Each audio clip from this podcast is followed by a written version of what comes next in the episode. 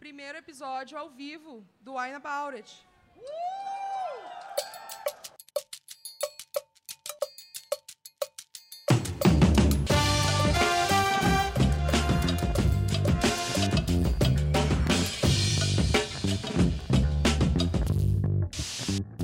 Oi, pessoal, bem-vindos a mais um episódio do Wine About It. Eu sou a Bruna. Eu sou a Maíra e para quem não conhece, o Wine About It é o nosso podcast em que a gente bebe vinho e fala sobre literatura e outras coisas mais.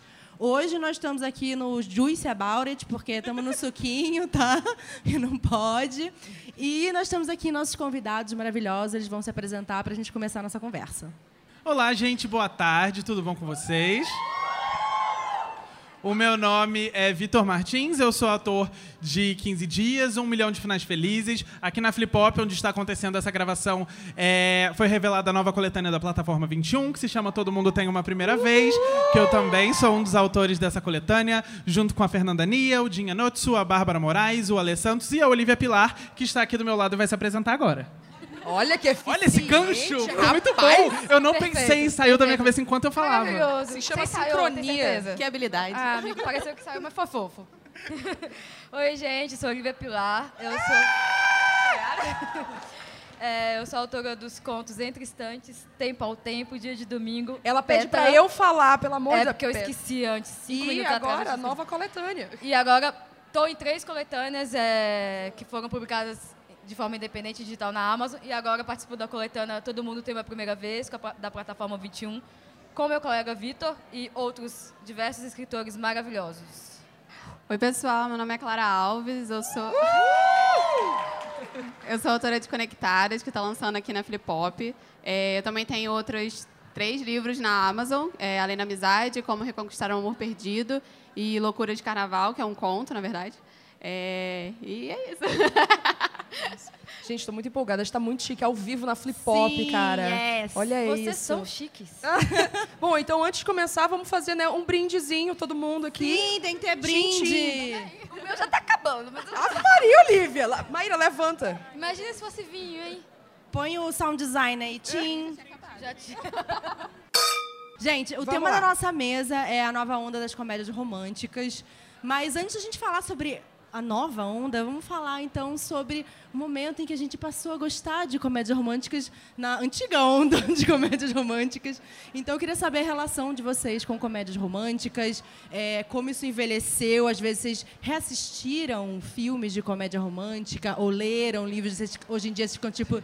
Que pode ser sempre uma experiência muito boa, né? Tipo, ai, eu amo Sim. esse filme, ou então, ai, É, esse ou você filme. continua amando, assim, algo que vocês gostem muito, ou você não quer rever porque você tem medo que seja horrível. Então, gente, a minha relação com comédias românticas é, é uma coisa muito. Sempre foi muito hereditário pra mim, porque eu sempre assisti muitos filmes com a minha mãe. E eu tenho uma, uma relação muito, muito afetiva com filmes que passavam no sábado de manhã na TNT. Nossa, que era que basicamente específico. toda a filmografia da. Julia Roberts que passava. e eu lembro de, de assistir muitos filmes com a minha mãe nesse momento de manhã, onde eu corria pra cama dela e a gente via muitos filmes. E eu sempre gostei muito de comédia romântica, porque eu sempre fui uma pessoa que gosta muito de histórias de amor. Uma comédia romântica que pra mim foi assim, me marcou demais. E eu acho que, tipo, eu já reassisti ela depois de adulto. E eu acho que ela é a comédia romântica perfeita, porque ela não fica problemática depois que você vê de novo. e se ela fica, Opa. me corrijam e não me cancelem, que é De Repente 30. De Repente 30 é, é definitivamente a minha comédia romântica favorita e eu já assisti. Ai, Olivia, não faça essa cara pra mim. É muito bom, tem tipo viagem no tempo. Sim, tem a Je- Sim, eu tô quase chegando aos 30 e esse vai ser o tema da minha festa de aniversário. Eu quero todo mundo com a coreografia de thriller Mentira! muito ensaiada. E falando desse, desse outro aspecto também, tipo, quando eu reassisti recentemente 10 coisas que eu odeio em você, eu percebi que esse filme é horroroso. Ah, trocando farpas aqui na minha. Não, mas ele é levemente problemático. Ah, mas eu imagino. e eu falei com o Rafa assim: amor, você precisa ver esse filme. Esse filme é tudo, esse filme é incrível. Ai, Porque eu tinha só a Deus. memória afetiva e eu ia vendo as coisas acontecendo, eu ficava. "Ai, não, não, não." E eu falei, eu juro que da primeira vez que você vê quando você é criança é bom. Acontece, amigo, é isso. Eu amo de repente 30. É porque eu já comecei a imaginar como seria de repente 30 hoje. Sei lá, com a Lupita. Ia ser uma coisa maravilhosa. E aí eu fiquei pensando, Precisamos de um novo. não seja tão perfeito De um novo, assim. de repente, 30. Sim, Alô, com Michael marcas. B. Jordan no lugar do Mark Ruffalo. Tá tendo tantos remakes hoje, acho que seria ótimo se tivesse um. jeito, É é. Tá na hora desse remake. Quer, gente. Poxa, Tá na hora desse. Lupita tem dançando o thriller do Michael Jackson. Sim, e eu acho que hoje também a relação das pessoas com os 30 anos mudou muito, né? Sim, Sim, Trinta a gente tá falando 20, que né? semana que vem fará 30 é o 31. novo 20. Vai ter que ser, de repente, 40, se ele for feito agora. Mas eu confesso que até hoje eu falo assim, 30 é a idade do sucesso. Eu acho que pra gente é. Alô, É, Maíra, tá sendo confere. Maíra tá tímida, porque ela tá no 31 semana que vem, ela tá... Mas olha, eu, eu, gente, 31. eu não sei vocês, mas eu acho que Turista Literário é um sucesso. Vocês não acham, não? Eu É acho um que sucesso 30 horrores. É, meu contato com comédia romântica, eu não sei nem como começou. É, Eu lembro de ver. Vitor assistia TNT, eu assistia Sessão da Tarde na Globo, ou então SBT, que tinha, sei lá, o que era o nome do SBT. Mas Era assisti- cinema em casa. Isso! Não, gente, maravilhoso. SBT, grande responsável por várias referências da minha vida. Então, meu contato com comédia romântica sempre existiu. Eu não lembro de ter tido um, um marco, assim, ah, comecei a ver comédia romântica em algum momento. Sempre existiu. Sou uma pessoa muito romântica, sou uma pessoa muito brega. Amo clichê. Quanto mais clichê, melhor.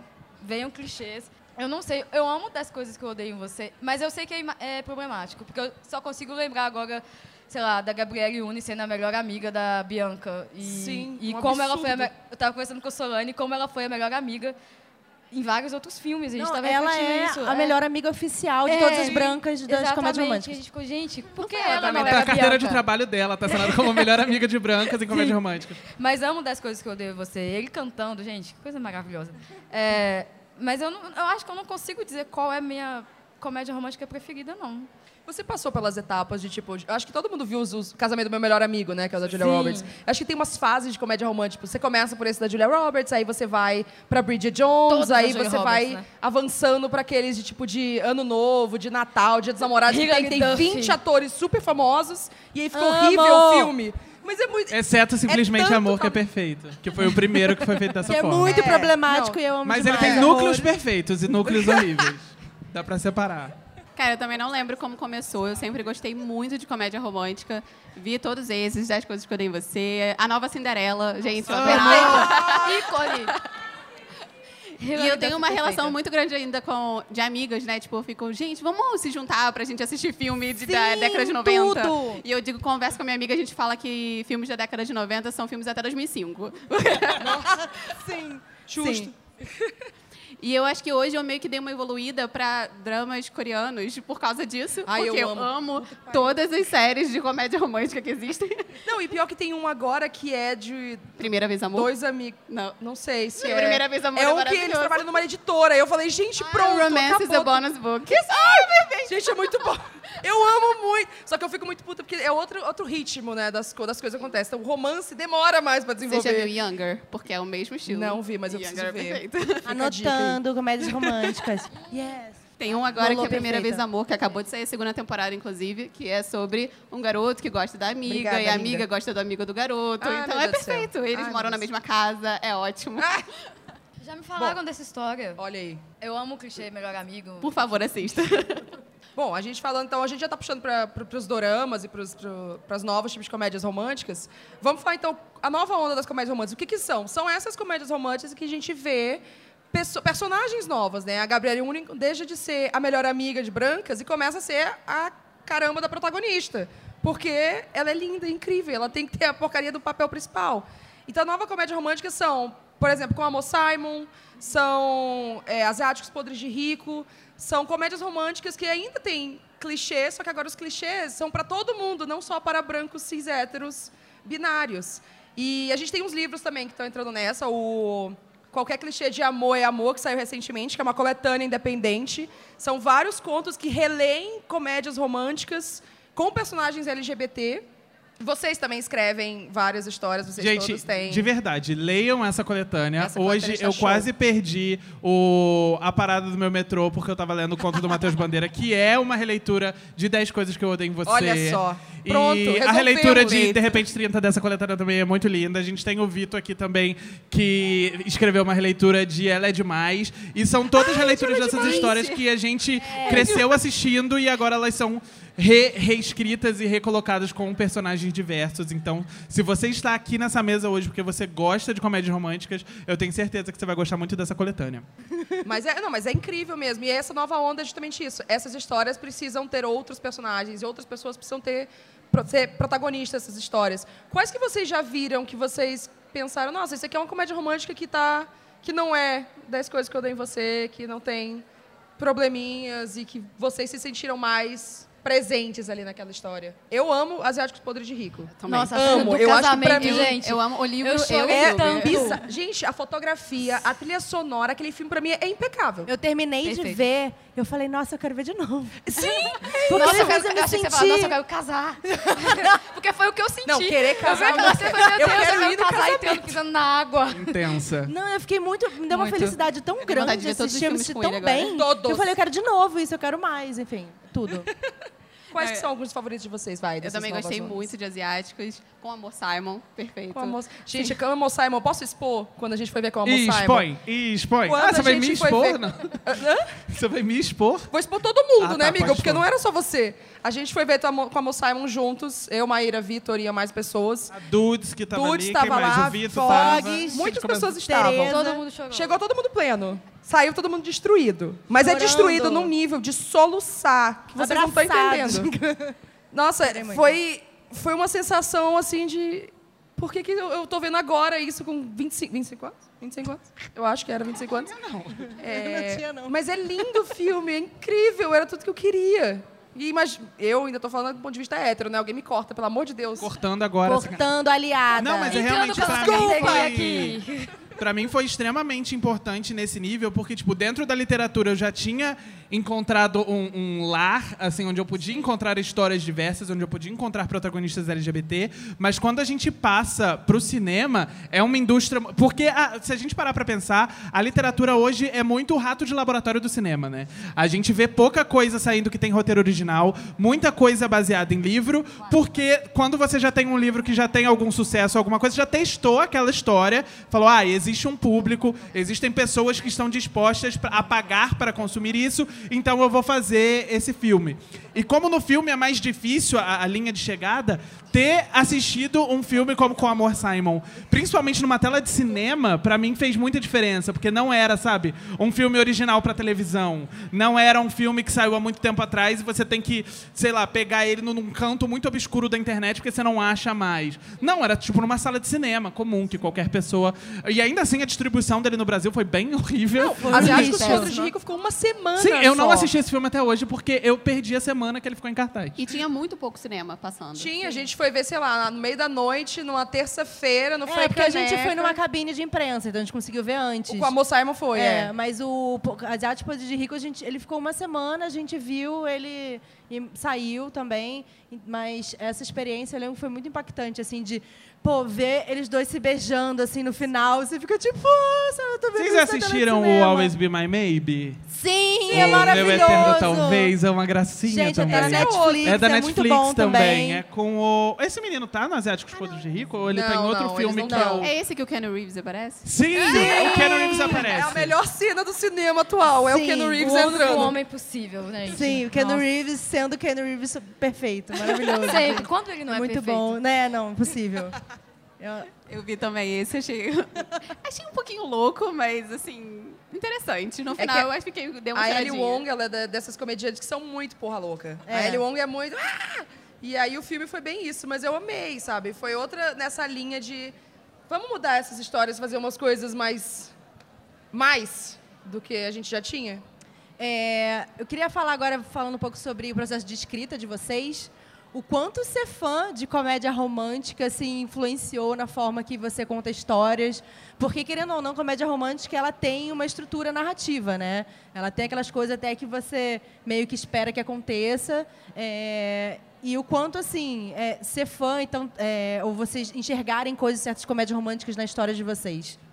Eu acho que pra mim, 100% talvez me influenciou, porque eu tava... Fazendo as contas aqui. hum, É, hum, vai, um fazendo as contas, 100%. nossa, os meus contos Talvez são bregas. 87,5%, de acordo com Maíra. É, talvez uma partezinha agridoce ali, mas no final Eu tava conversando com uma menina, acho que foi sexta aqui. Aí ela falou assim: Ah, eu chorei lendo os seus contos, mas eu fiquei.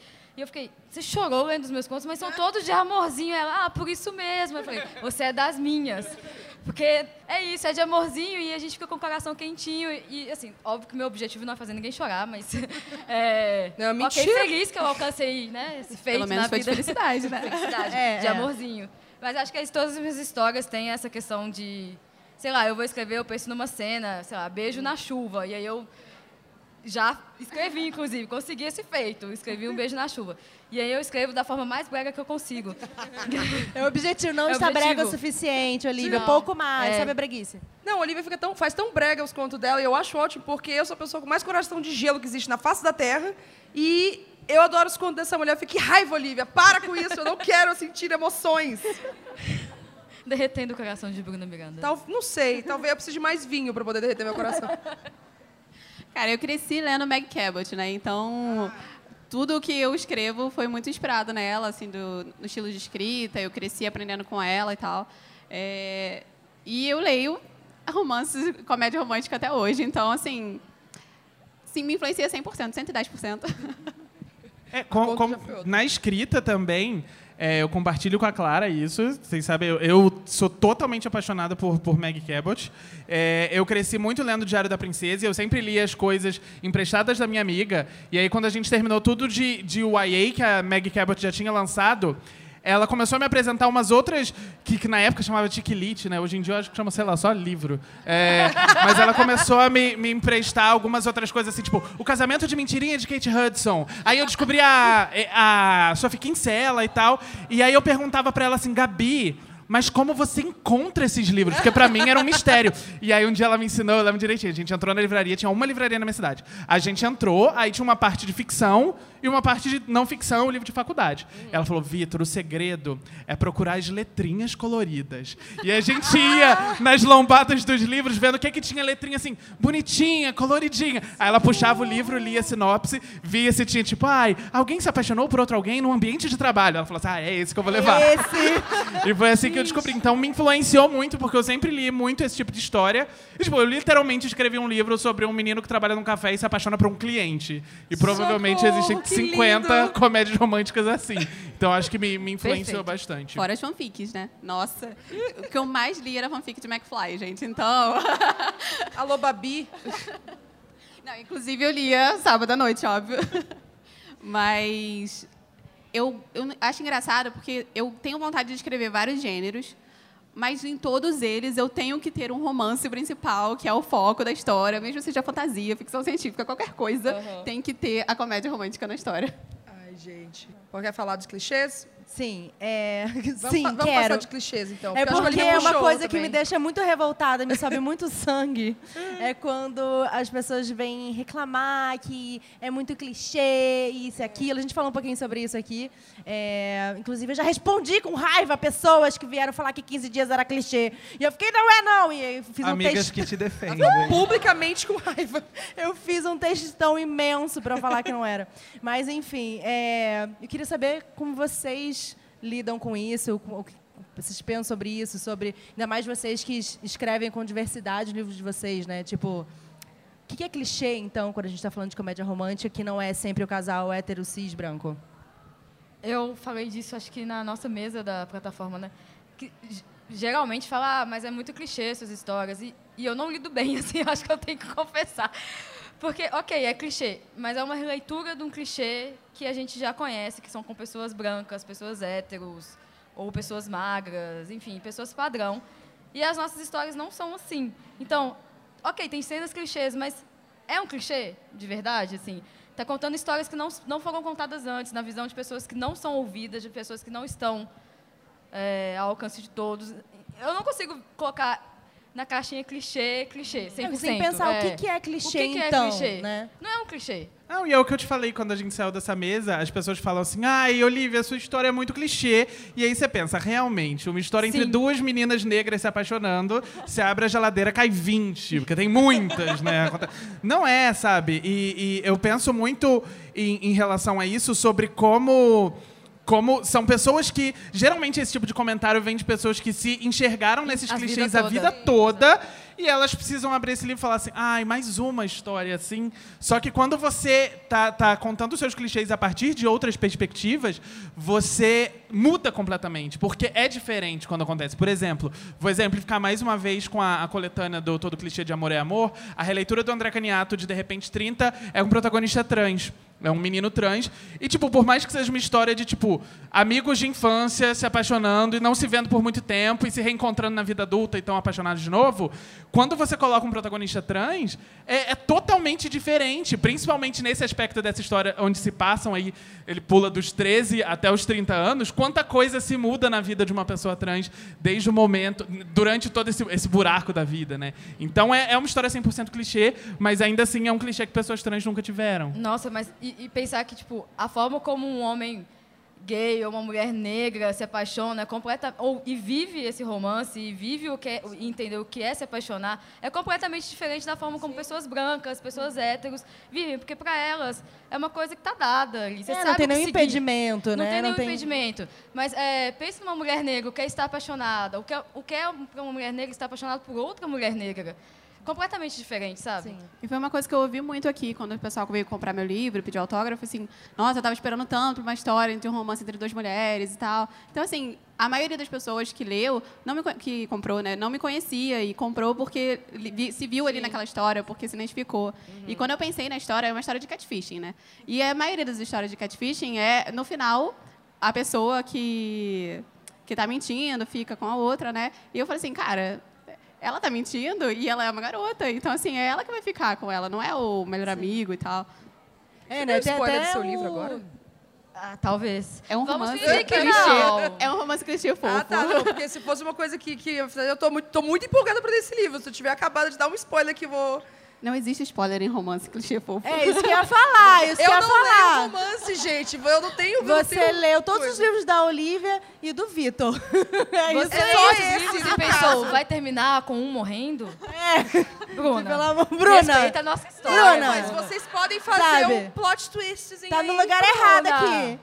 Desculpa, Eu acho Maíra, que a eu não sou tá romântica errada. Talvez ela estivesse na mesa de fantasia. confusa. É porque eu vim aqui pra diminuir a breguice, porque só a Olivia já carrega toda a breguice. Maíra, ela finge que não, ela parece que ela tá fina, mas, gente, vocês não têm noção. também. Ela é brega até comigo. Eu sou É um relacionamento amor muito e difícil. amizades também. Mas eu acho que isso que vocês falaram do. Quando você falou na mesa ontem, uma primeira vez que você queria ter, é, e você falou, ah, eu queria muito andar de mãos dadas com minha namorada pela rua e beijar ela e ficar tranquila, 100% tranquila. Muitas pessoas não, não- nunca pararam para pensar nisso, de tipo, ah, eu tenho que me preocupar por alguma coisa e andar com meu namorado, minha namorada no meio da rua, não. Então, não é clichê se não é para todo mundo, sabe? Se é um Sim. clichê só para um grupo, não é um, um clichê, é um privilégiozinho que você Sim, tem. e até pensar na, na descoberta da sexualidade, né? Você Sim. ser hétero é uma coisa que já tá posta ali a sua vida inteira. Aham. E você começar a pensar, talvez eu não seja hétero. É toda uma revolução na sua vida. Porque isso vem com várias implicações no futuro, assim.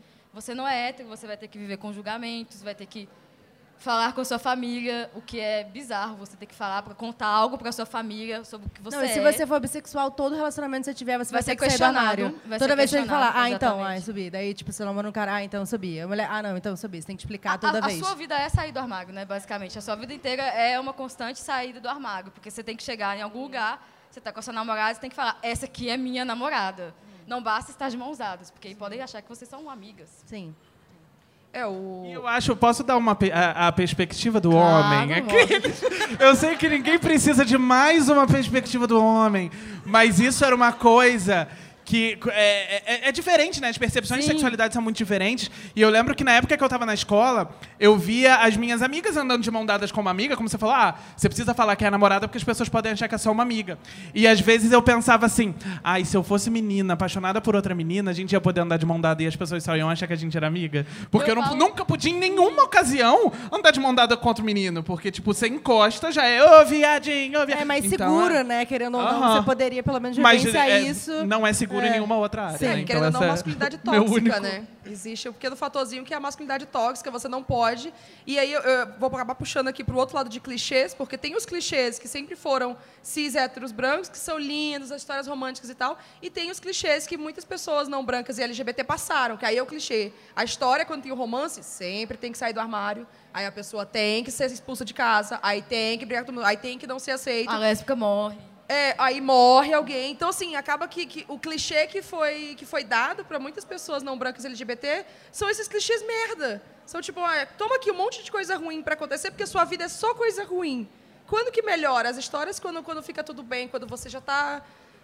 É, não sei se alguém fica completamente resolvido com sua sexualidade, né? Mas quando você tá num momento bom, quando você tá num relacionamento duradouro, quando você tá em paz, essas histórias não foram contadas. E eu acho que isso que a nova onda de, de comédias românticas veio para trazer um pouco. Toma aqui esse final feliz, porque chega de gente morrendo no, no final da história. Por isso que a gente escreve coisa brega, Bruno. E você ainda tá Pode xingando gente. gosto ainda que quer vocês saber se brega. questiona. Por que, que vocês escrevem coisas bregas? Eu É gosto por que isso, escrevam coisa brega. E você ainda acha que o casal não vai ficar junto no final. É, Bruna, sabe? Para de matar as pessoas. Eu... É pra isso. Eu, so- sobre esse tema, sobre esses clichês negativos que a gente carrega, eu tive uma. A gente teve uma discussão sobre isso muito grande num evento que eu fiz recentemente em Fortaleza, onde esse, esse assunto foi levantado. É, e sobre o ponto também que. Qual é o momento de parar de falar sobre algumas coisas e parar de escrever essas tragédias? E qual é o momento de parar é, e reescrever isso de uma maneira decente?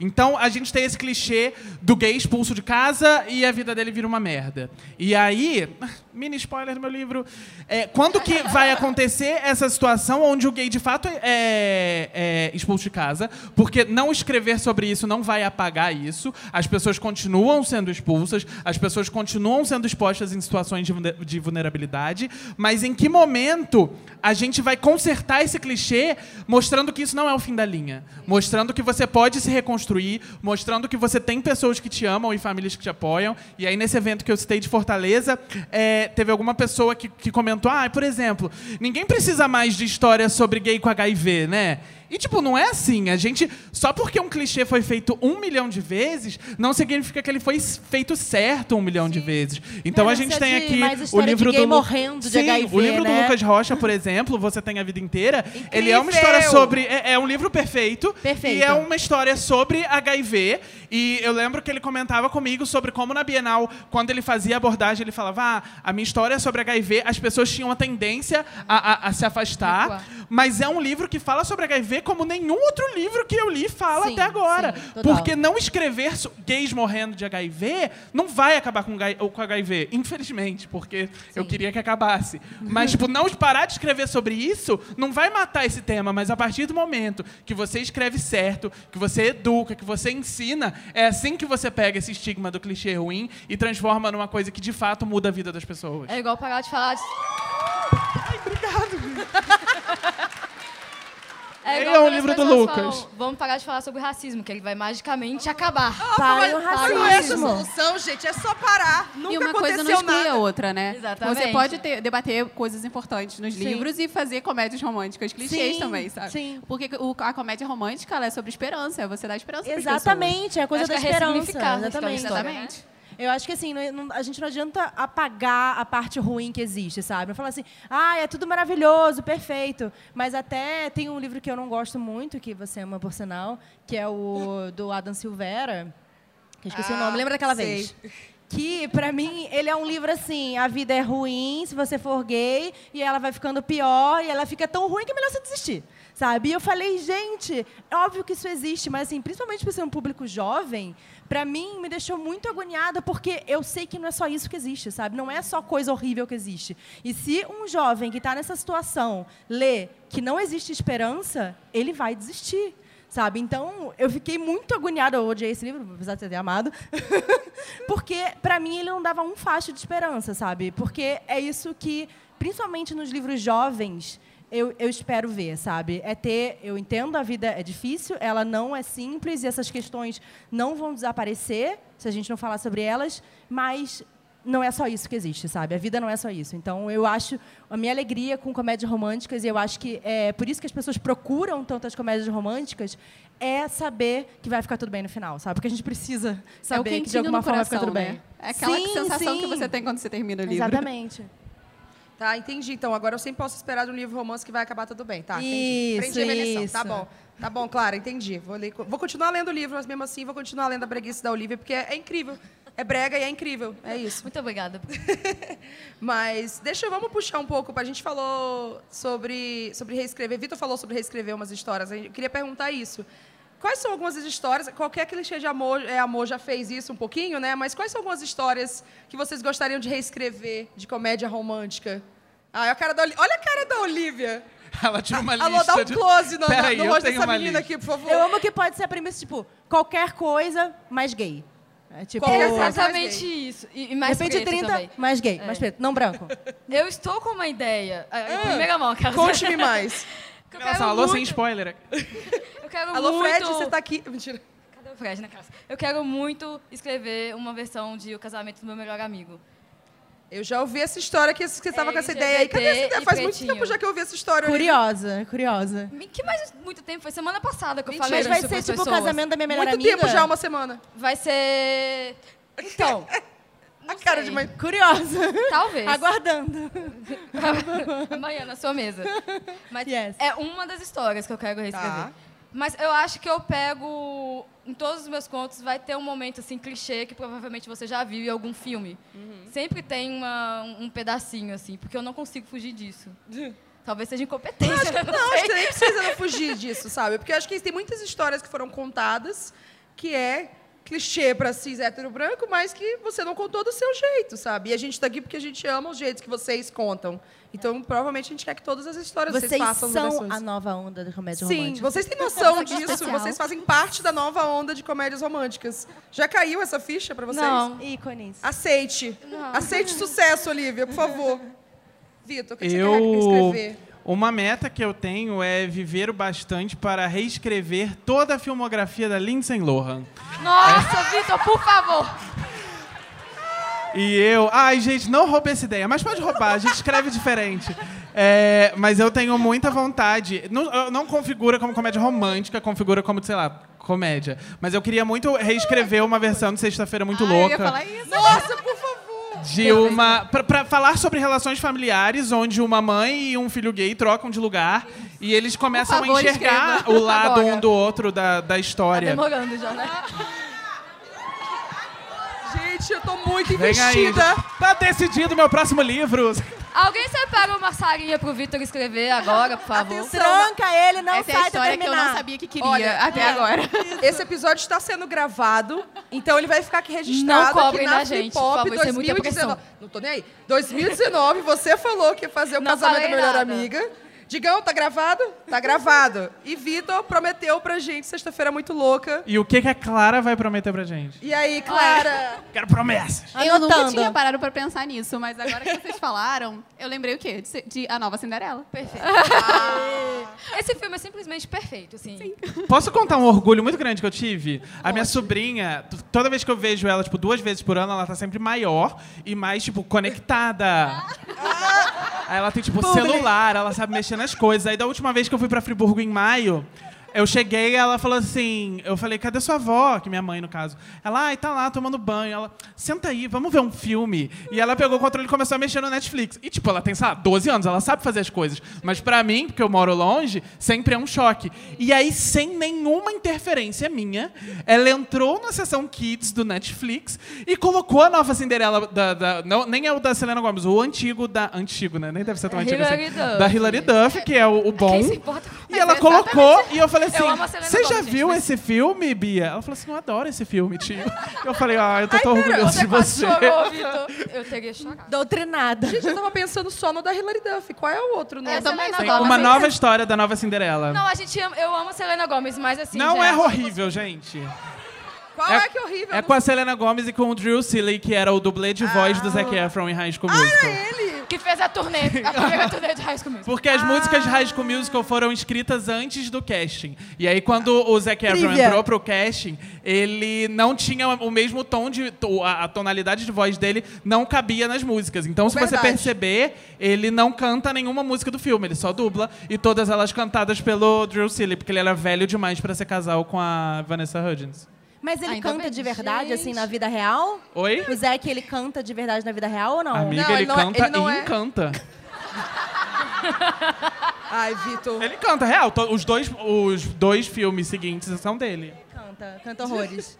O- Rei do é, show, o rei é? do show, ele Rei tá do ai, Eu eu show. não vi incrível. ainda essa obra, eu não vi. Amiga, tem que assistir. Gente, eu tava pensando só no da Hilary Duff, porque pra mim o da Hilary Duff é incrível. Pra mim, comédia romântica, eu penso nela já. Tá na hora de substituir já, tá cansada. Abre Gente, o telão Duff pra gente perdendo o que, que é? O, O celular, na de... escada, Gente, gente. Aquele celular Alguém de... que, alguém que teve celular daquele jeito fez aquilo de colocar, tipo, nas tirinhas do sapato. Ninguém fez isso. Ninguém Todo mundo que assistia Rebelde Quem celular fez. Porque a Gente, Mia colocava o V3 dela na Tava bota. comprovado que cai o celular. Dudes, você fez isso, eu não acredito, Dudes.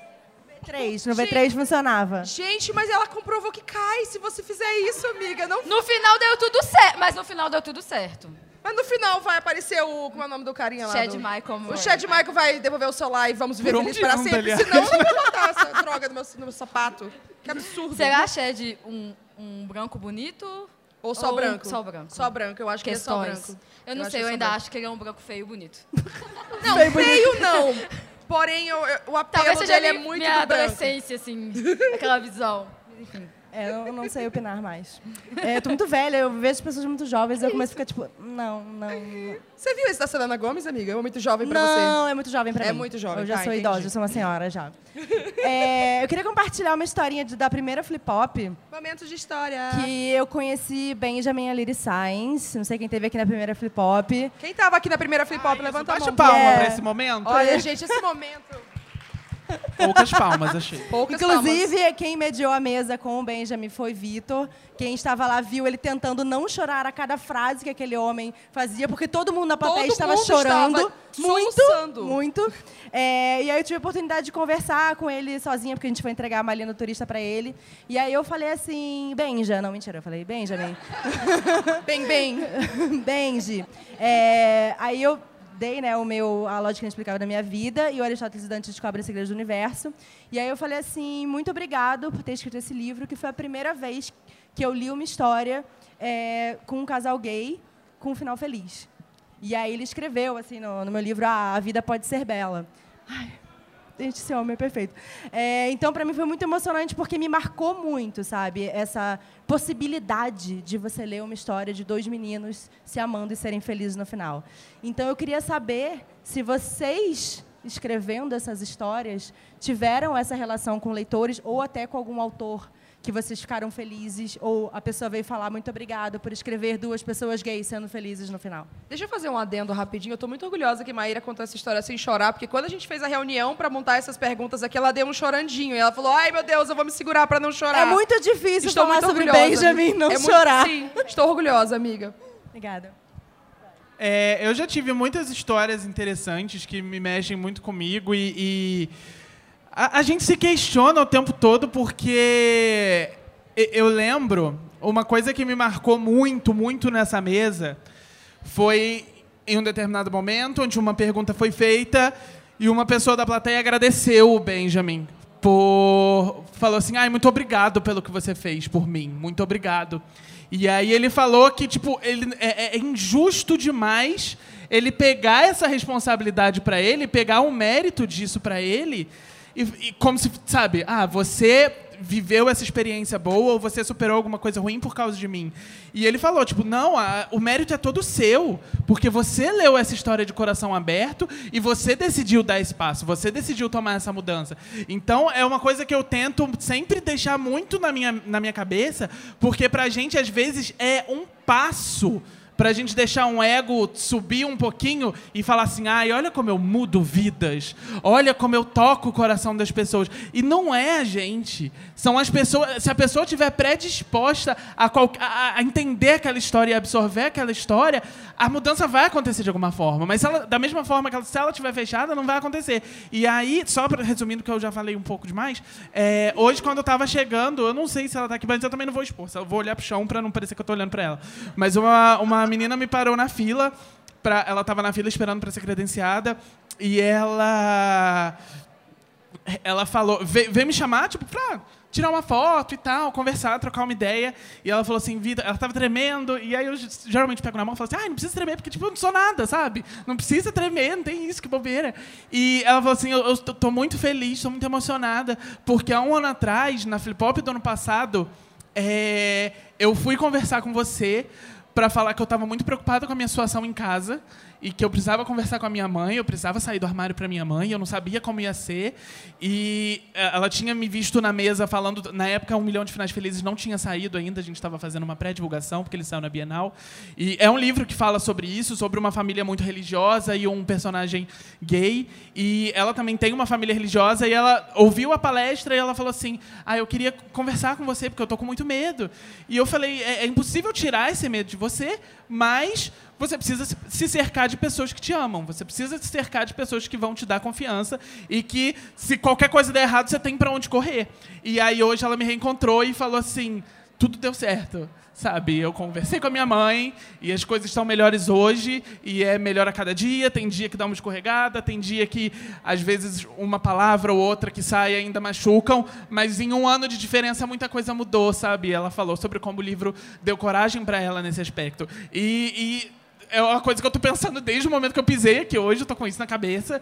E foi é, é, é, muito bom, sabe? Poder ser agente de mudança nesse nível, mas ao mesmo tempo é sempre bom a gente manter em mente que, tipo, a gente não faz nada, sabe? São as pessoas que fazem. A gente só abre uma portinha, mas quem atravessa a porta é quem quiser atravessar.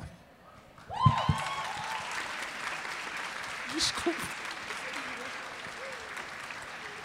Eu acho que o suco tá batendo até eu tô quase chorando aqui. Pelo amor de Deus, me responde outra coisa.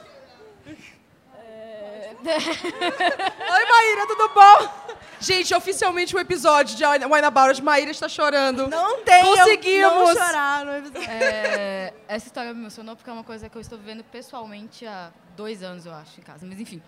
É, eu não lembro qual é a pergunta, mas acho que é o contato que a gente tem com as pessoas. Isso, dessas é, histórias tocadas é, Eu vivi também uma coisa aqui na Flip Hop, que foi na sessão de autógrafos, uma menina chegou para mim e falou é, obrigado por escrever histórias de mulheres bissexuais, é, que é para a gente se sentir representada, é, pessoas como eu. E eu falei assim, você... Aí ela, aí ela falou, foi a primeira vez que eu falo isso em voz alta. Eu falei, você está bem? Tá tudo bem. É diferente falar isso, né? Ela falou, é diferente. Eu falei, você vai se acostumar. É uma coisa, você dizer para você mesmo que você é bissexual, lésbica, gay. É completamente diferente de você falar isso para outra pessoa, assim. É... Para de chorar e olhar pra mim. Vou olhar pro outro lado. É... Amiga, aqui também não tá muito melhor, não. Daqui não, a pouco eu tô chorando. Você não tá chorando, então... Vai. Eu tô olhando pro chão pra não chorar. É, eu acho que, concordo com o Vitor, eu acho que as nossas histórias sozinhas e elas existindo só elas, não significam nada. Porque a pessoa que está lendo, ela precisa estar tá aberta e disposta, tanto para ela, para se entender, como para entender o outro. Se ela, por exemplo, for a mãe, for a amiga, for o irmão. Mas eu, eu acho que é importante, as nossas histórias são importantes exatamente por isso, porque elas abrem esse caminho. É, não sei. Não quero mais falar. Porque eu vou chorar e as fotos vão ficar feias. Claro, a sua vez. Tá. Meu Deus. Então, é, a maioria das pessoas que comprou meu livro e veio falar comigo falou exatamente isso, que comprou porque se identificou, porque viu ali é, uma coisa que esperava muito. Mas eu acho que, eu não sei, não sei nem explicar, mas é porque essa história, Conectados, foi a primeira vez que eu tive coragem de escrever um romance LGBT. E eu também me mexeu muito comigo, é, comigo mesma a história. Foi por causa dessa história, depois dessa história, que eu me assumi para minha mãe como bissexual. E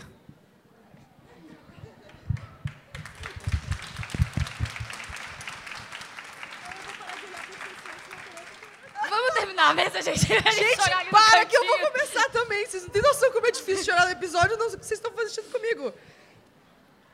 Tá tudo bem. Quer que eu fale alguma coisa pra você se acalmar? Não, vamos mudar a história? Porque... Porque eu Então tinha conta outra uma piada, Conta Vitor. alguma Fala uma coisa que- O engraçada. Vitor tá morrendo aqui do meu lado, a gente tá sem tá em passe.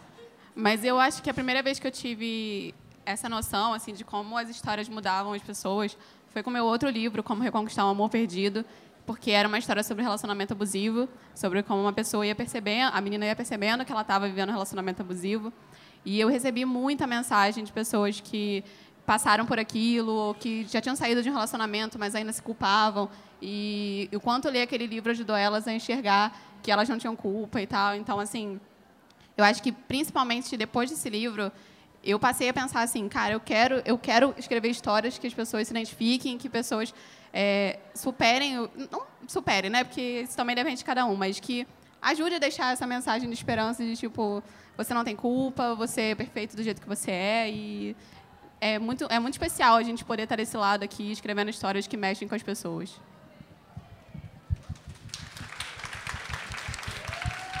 Vamos abrir para perguntas? Deixa eu, deixa eu fazer um comentáriozinho. Eu, na minha situação de privilégio aqui, de, de, de hétero, infelizmente.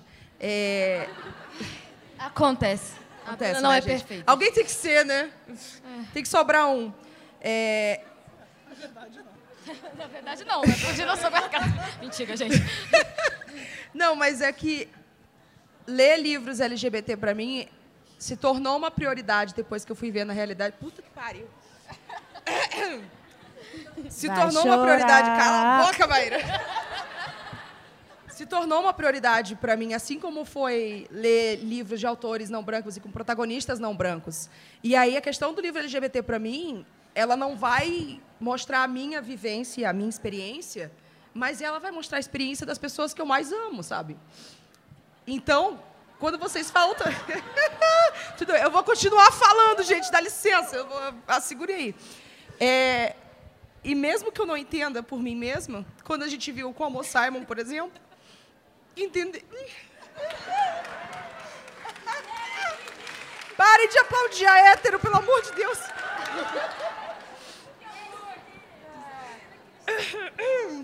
Mas entender o que vocês podem passar simplesmente por vocês serem quem vocês são. E que eu sei de quais salteado, como vocês são incríveis. Eu falei, como que eu não posso pensar em sempre dar espaço para isso e dar e usar meu privilégio? Pra... Olivia, olha para mim, Olivia, vai! então é inconcebível para mim a gente não, primeiro não dar voz para as pessoas Você que tá são não estragando minha brancas. e maquiagem. a minha já era, amiga. Mas também vocês. é, eu quero dar bronca de vocês, que a minha vida dá bronca aos meus amigos.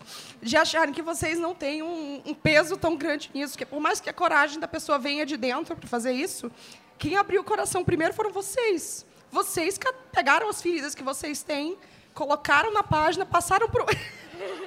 Bruna, passaram chega, por um processo. de. Peraí, amiga, eu tô aqui no, no- no- no coisa. Vocês passaram por uma experiência, seja ela boa ou ruim, ou vocês viram outras pessoas também, vocês foram ombro de outras pessoas. Então, antes de, de outras pessoas que estão aqui abrirem o coração e verem elas mesmas as histórias, vocês tiveram que fazer isso. E vocês abriram de vocês para todo mundo ler, para todo mundo julgar como um produto, como um trabalho artístico, como uma parte de vocês. Então é impossível falar que vocês não são nada nesse processo. Se alguém falar que não é nada de novo, eu vou matar vocês. Mas obrigada por abrir o coração de vocês primeiro. Obrigada. Para todo mundo Todos abrir nós depois. agradecemos muito.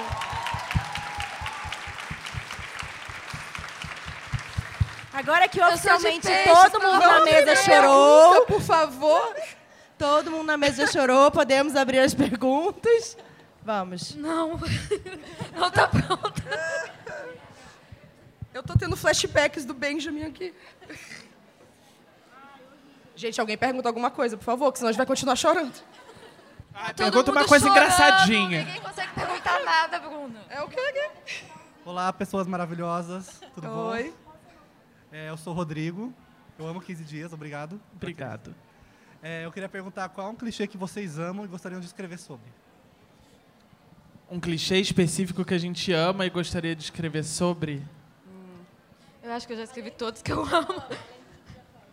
Dividir. Eu não escrevi dividir a cama ainda. Aguardo. Não, talvez.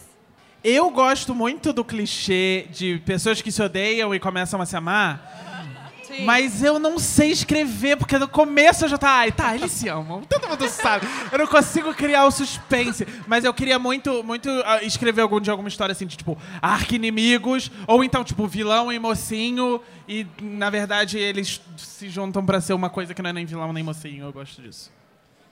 Eu gosto muito do clichê pessoas que se encontram no momento errado, vivem uma coisa que dá errado e aí, sei lá, 500 mil anos depois elas vão se reencontrar e vai dar tudo certo no final. Talvez esteja escrito. Talvez. Mas, mas acho que esse é o meu clichê, assim, que eu quero dar os toques finais. Eu amo o clichê do melhor- dos melhores amigos, né? É Amo. perfeito.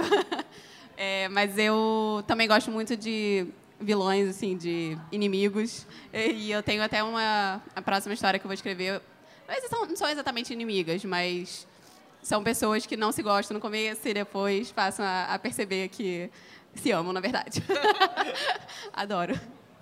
É, eu queria saber como é que é para vocês, é, como tá, a gente está falando da nova onda e de como tanta gente está lendo vocês. Eu queria saber como é que é para vocês estarem aqui na Flip Hop, que todo mundo sabe que é um espaço que muita gente dá o depoimento de que anda por aí sentindo acolhido, sentindo que pode ser quem é e que todo mundo aqui tá junto, todo, não, ninguém se estranha. E eu queria saber como que é para vocês terem esse espaço para poder falar finalmente sobre quem vocês são e o que vocês são. Eu não vou começar? Como é, Clara é a sua primeira flip-hop, não é? É, como Então, autora era. Eu vim ano passado, mas foi como, como participante mesmo, para assistir mesas. Mas, nossa, está sendo... Eu só sem falar incrível, porque é muito surreal você estar aqui do lado de pessoas que você admira tanto e que, e que você lê, que você acompanha e estar aqui como autora é, tem sido muito surreal. Tá- Cada pessoa que me para, eu fico assim, gente, mas eu não sou famosa, parem de me parar aqui. Parem de ficar tremendo. sucesso, Clara. Parem de ficar tremendo e chorando quando vocês me veem. Eu sou só uma pessoa normal. Mas tá sendo. é- é- eu sempre vi a Flip Hop como um espaço muito aberto, que você pode vir com a roupa que você quiser, do jeito que você quiser, você pode ser quem você é, que todo mundo tá aqui junto e eu não sei, tá sendo maravilhoso, assim, eu tô adorando muito. Pra mim, essa Free Pop tá sendo... Eu venho na Free Pop desde a primeira edição. A primeira eu vim como participante e tal. A segunda, eu participei de uma mesa como escritora. Essa eu participei de duas. Tá sendo muito especial por diversos motivos. Eu concordo com a Clara. Eu acho que a Free Pop é o melhor evento... Você não falou isso, mas eu acho que vou É, mas colocar... é o melhor na, evento. É, na sua boca. É o melhor evento literário do Brasil. é, porque ele, ela permite esse acesso nosso com vocês. é, e mais do que isso, a gente não tem nenhuma barreira assim, de comunicação. Vocês podem chegar e conversar com a gente em qualquer momento que vocês queiram. E, sei lá, a gente se sente próximo de vocês e, não sei, acho que incrível é a melhor palavra que a gente pode descrever a Flip Hop. Eu acho que essa é a terceira flip-hop e o que cada uma foi diferente em um aspecto e o evento foi crescendo. E quando saiu a, a revelação de que ia ser no CCSP, eu confesso que tive medo. Porque medo da Flip Hop perder a minha coisa favorita da Flip Hop, que é o, o ambiente seguro que existe dentro da Flip Hop. Porque as duas outras eram em lugares mais fechadinhos e eu senti que dava pra, tipo, se todo mundo desse a mão e formasse um círculo gigante, a gente estaria protegido pra sempre de todo o mal. E aqui, como é um lugar mais aberto e, e tudo mais, eu tinha medo de que isso se perdesse e não se perdeu. É, é mais difícil de dar a mão, porque tem dois subir a andares escada e e tal. tal. Mas não se perdeu e eu percebi que, na verdade, quem cria esse, esse senso de proteção e esse senso de comunidade é quem está aqui, é quem faz a flip- flip hop. É todo mundo que vem, é a organização, são os autores e, e- e isso, para mim, é o mais legal desse evento. Eu tô muito feliz. Oi, gente, não vou fazer vocês chorarem. Seu pergun- nome, por favor. Oi, gente, eu sou a Dudes. Eu queria perguntar se tem algum clichê que vocês acham que pode pender para uma coisa perigosa, assim. Tipo, por exemplo, um clichê que pode muito facilmente, numa linha tênue, tipo, passar para ser um relacionamento abusivo. Ou algum clichê, tipo, beijo na chuva, que as pessoas podem ficar doentes. Dudes! Desculpa, sabe? Ninguém Eu amo a Dudes gente. prática! Eu penso, gente, eu penso muito nisso Beijo também. na chuva, no Não, carnaval, pneumonia. Dudes. Quem nunca? É, eu acho que o próprio clichê do pessoas que se odeiam e passam a se Sim, amar sim, pode eu- acabar ficando uma coisa Ele perigosa. é, né? inclusive, um medo que eu tenho às vezes. Porque tem umas histórias, às vezes. Ah, e principalmente dentro de fanfic, tem muito, tipo, você vai lá na, na tag das fanfics, aí tem lá, enemies to lovers. E eu falo, oba, adoro. E aí começa, tipo, eles não são enemies, sabe? Eles estão, tipo, é horrível o relacionamento deles. Eles são. mata o Tipo, eu sai outro." daí! E aí o outro pensa, ai, não, é o jeito dele. Ele é tão, ele é tão intenso, ele é tão misterioso. Eles não, não ele é um serial killer, sabe? Então, esse, esse eu acho que é o clichê que, tipo, periga muito de, de dar em alguma coisa problemática, assim. Eu não sei se é porque eu não curto muito, mas eu acho que triângulo amoroso pode ter uma pequena leve chance de rolar problemas, assim, dependendo da forma. Ou dá em poliamor também. Eu acho que o triângulo amoroso, sempre, principalmente se a- for tipo uma menina com dois caras, eu acho que Sim. sempre existe um problema que daí a menina, a menina vira escrota, né? Tipo, ah, é ela que tem que escolher entre o cara e o outro e tal. E aí, tipo, existe toda essa coisa de um uma coisa de héteros sendo muito machões e não sei o quê, sabe? Ver quem mija mais na menina. Então eu acho. E os leitores acabam sempre xingando a garota porque ela não tá Ela dando fez a atenção escolha para o errada. outro. Ela escolheu um, É, não escolheu o outro. É, exatamente. Foi E existe Jacob. também dentro de triângulo amoroso o clichê péssimo que é o, o menino gay que está entre uma menina e um menino. E é o momento de decisão dele, e é impossível ele ser bissexual, porque ele tem que escolher um, e aí, eventualmente, ele escolhe aquilo. Como, por exemplo, o tenebroso filme Alex Strangelove. Não gostem desse filme, tá proibido gostar desse filme. Muito obrigado. Tuts. Gente, queria dizer que amo vocês também. Obrigada por A serem gente meus também amigos. te ama, Dudes. Oi, meu nome é Anabel e eu queria saber quando que foi o momento que vocês perceberam que não se sentiam representados com as comédias românticas é, hétero e branca e cis. E uma pergunta mais levinha, porque a gente já sofreu muito. Um top 3 de comédias românticas preferidas de vocês. Eu vou pular essa segunda pergunta, porque eu acho que eu não... Top 3 de comédias românticas, eu acho que... É... Ah, é, eu tô pensando muito. Eu tô dando tempo pros dois terem uma resposta concreta pra te dar, assim. Tempo. É... Nossa, eu acho que eu botaria com Amor Simon para todos os garotos que já amei. A gente não falou desse A gente Não, não não falou, que falamos. absurdo! Maravilhoso, real. Falhamos. Não sei qual o terceiro. E eu acho que o, o trunfo de Para Todos os todo Garotos Já. Amei o filme é justamente não dar tanta, tanta trela pro triângulo amoroso que é super forte. Porque, tipo, foda-se o outro menino, sabe? Ninguém e no importa. livro é meio tipo, ai, o triângulo amoroso. E aí no livro eu fiquei meio, ah, mas o filme é perfeito e eu odeio o Perfeito. livro. Ela é perfeita. É a questão de se- não se sentir representada pelas comédias românticas. Acho. Acho que a questão racial talvez seja sempre. é, porque não existem comédias românticas do meu tempo em que tenham sido. que chegassem ao meu alcance. Provavelmente existem. É, falar que não existe é uma coisa perigosa. Provavelmente existem, mas não chegaram até mim. Então, acho que a questão racial eu sempre percebi, assim, tipo, não existem pessoas negras. A mocinha não é negra, o mocinho não é negro, enfim. É, a questão LGBT, eu acho que foi a partir do momento que eu me descobri, assim. É, sempre soube, mas aquele passinho final de que é você se assumir para você mesmo, não faça essa cara. É, aquele passinho final que a gente dá é, faltava. Então, quando eu falei sou bissexual, para eu mesma, assim, a partir desse momento, todos os filmes de comédia romântica não serviam mais. E acho que é isso. Será um abraço. Obrigada. É, eu só, só brevemente, assim, eu acho que pra mim nunca teve esse o momento de não perceber, pelo menos na minha infância e adolescência, porque eu nem considerava que poderia existir. Tipo, Sim. eu via comédia romântica Não é porque eu permitido, adorava, né, porque era divertido, mas eu nunca me questionei, assim, sendo, quando novo, tipo, ai, por que que não tem? Por que que não são dois homens ou duas meninas? Por que que não é? Porque pra mim nem existia essa possibilidade. Era tipo, ah, é porque é assim, porque Deus quis, porque Hollywood mandou. Porque, sei lá, porque é assim. Então, pra mim, foi complicado. E provavelmente com Amor Simon, é, de repente 30, e com Perder o Homem em 10 dias. Amo! Nossa! Ai, a cena deles cantando. Ai, gente. Acontece. Pelo Ele é amor de Deus, vai. Fala um que não é, Ele é tirando péssimo, eu. Vamos porém, trocar as respeito o dessa mesa. Não são bregas o suficiente. Depois Oi. reclama de mim, né? Oi, pera. Eu não tenho que ir pra isso. Vai assim mesmo. É, então, eu queria perguntar, porque vocês falaram muito sobre é, comédias românticas que vocês admiram, que vocês se inspiraram na hora de escrever. Eu queria perguntar se já aconteceu, ou se vocês ah, consideram a possibilidade de acontecer, de vocês se inspirarem no sentido oposto, de vocês pegarem um filme que vocês assistiram e falar, meu Deus do céu, esse filme tinha uma ideia ótima e eles cagaram e agora eu preciso reescrever isso de uma forma decente pela simples força do ódio. Por exemplo, pegar um Strange Love da vida e, tipo assim, eu preciso reescrever essa história, só que certo, porque isso é uma porcaria e isso não pode existir no mundo, entende? Eu sei. A única coisa que me vem na cabeça é, não é nenhum filme. Ai, gente, eu acho que é deselegante isso. Ah, mas é um ator que nem foi publicado no Brasil, ele nunca vai me ouvir falando sobre isso. É, cadê Fox? Fox, veja isto. Existe um livro chamado The Love Interest, e a premissa dele é perfeita. É um mundo que tem. É... Ai, é perfeita essa, premissa, meu Deus.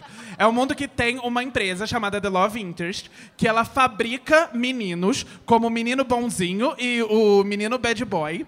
E eles são infiltrados em escolas para viver triângulos amorosos com uma menina que tem que escolher, e ela vai escolher um dos dois. Só que essas pessoas que são. que, que ele- a menina que, que é, tem que escolher um dos dois, ela eventualmente vai se tornar alguma pessoa importante no mundo. E esses love interests, eles são agentes secretos que vão ser casados com essa pessoa pelo resto da vida para passar informações pro governo. E ele fala tipo, ai, tem muitas celebridades importantes, presidentes que eles são casados com love interests e a sociedade não sabe.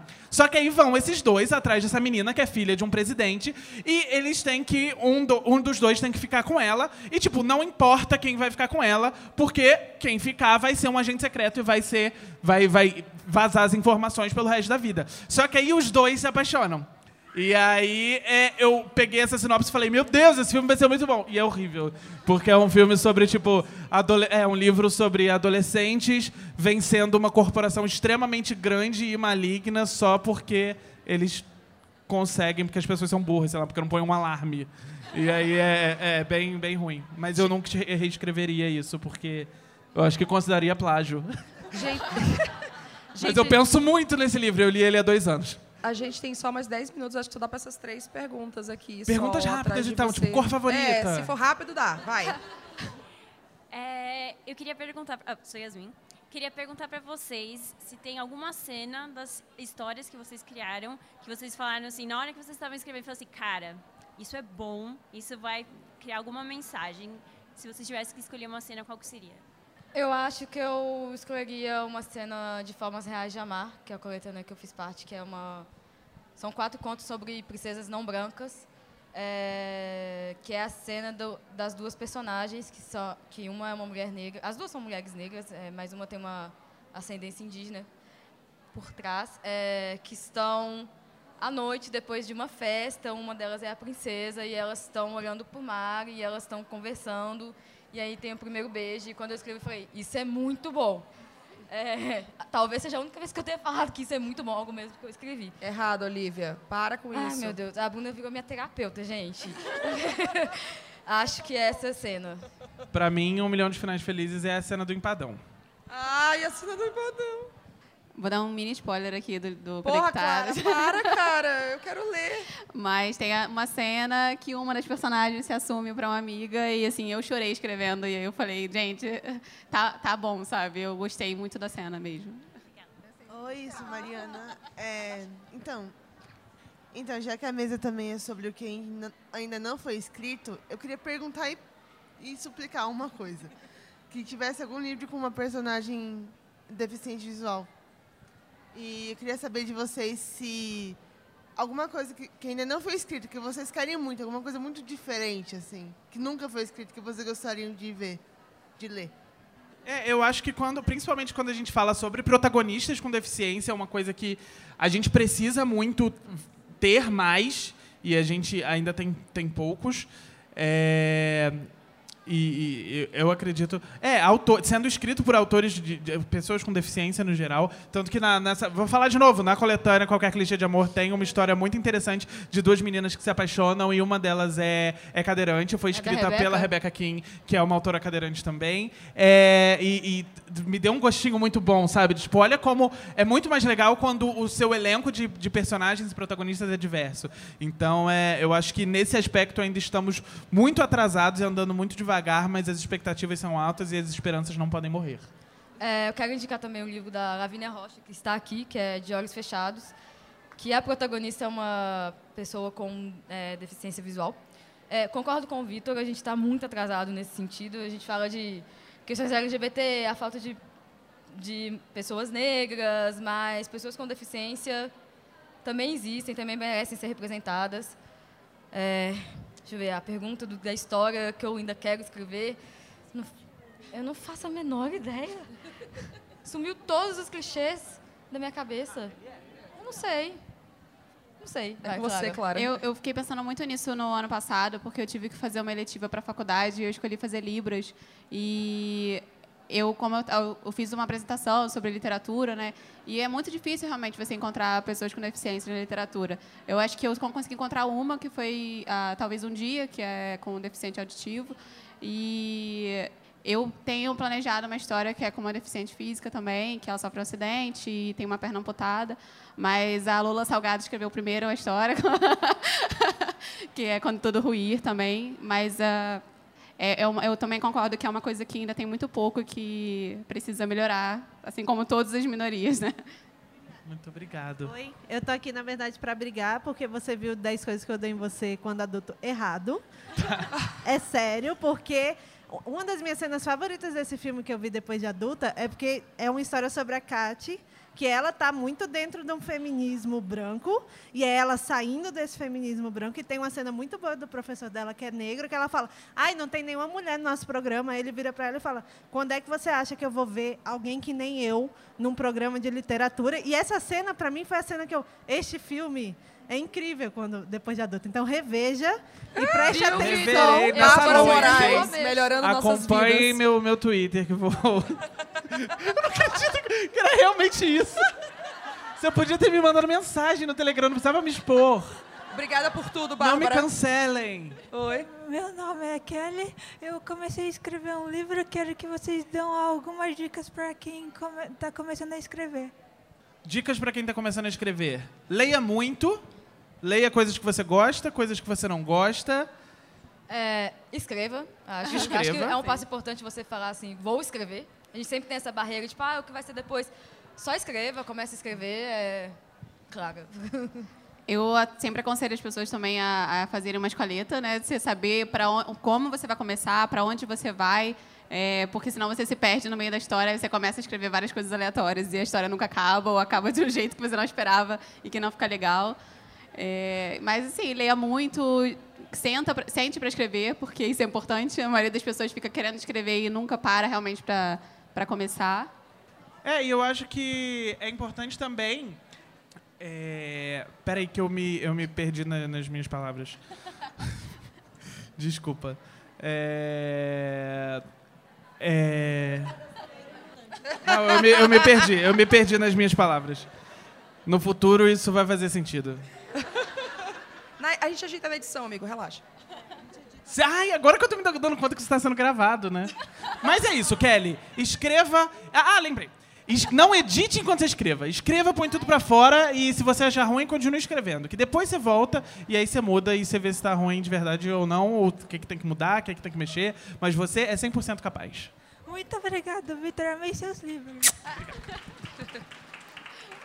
Oi. Oi. É, eu sou a Raíssa. Primeiramente, eu queria dizer que vocês todos são maravilhosos, tá? Obrigado, Raíssa. Muito obrigada. Tá.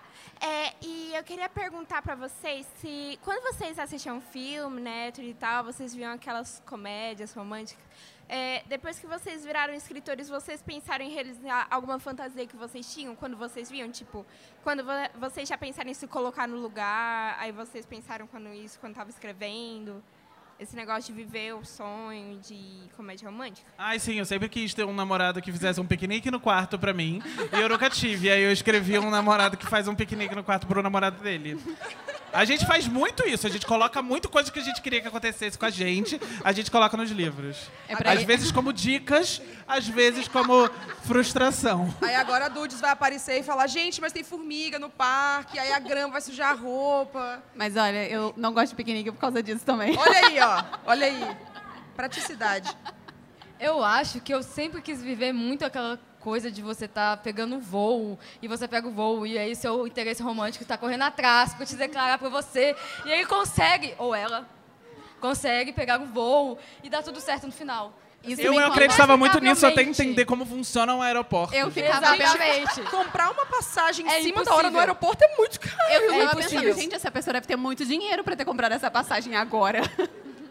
Muito obrigado pela Bom, sua pergunta. Eu queria fazer agora, eu vou me intrometer, gente. Vocês acharam que a gente ia chorar o suficiente? Achou que Mari- Maíra tinha acabado de chorar? Pois não. Semana que vem é aniversário de Maíra. Eu queria convidar todo mundo para cantar um parabéns aqui para ela, porque temos um bolo! Uhul!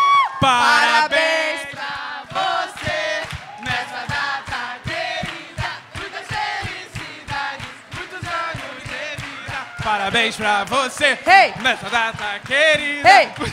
Muitas felicidades, Hey! muitos anos de vida. Viva e pra Maíra! Maíra tudo ou nada! Então como é que é? É, é Pique, é pique, é pique. é pique, é pique. De novo. É hora, é hora, é hora, é hora, é hora.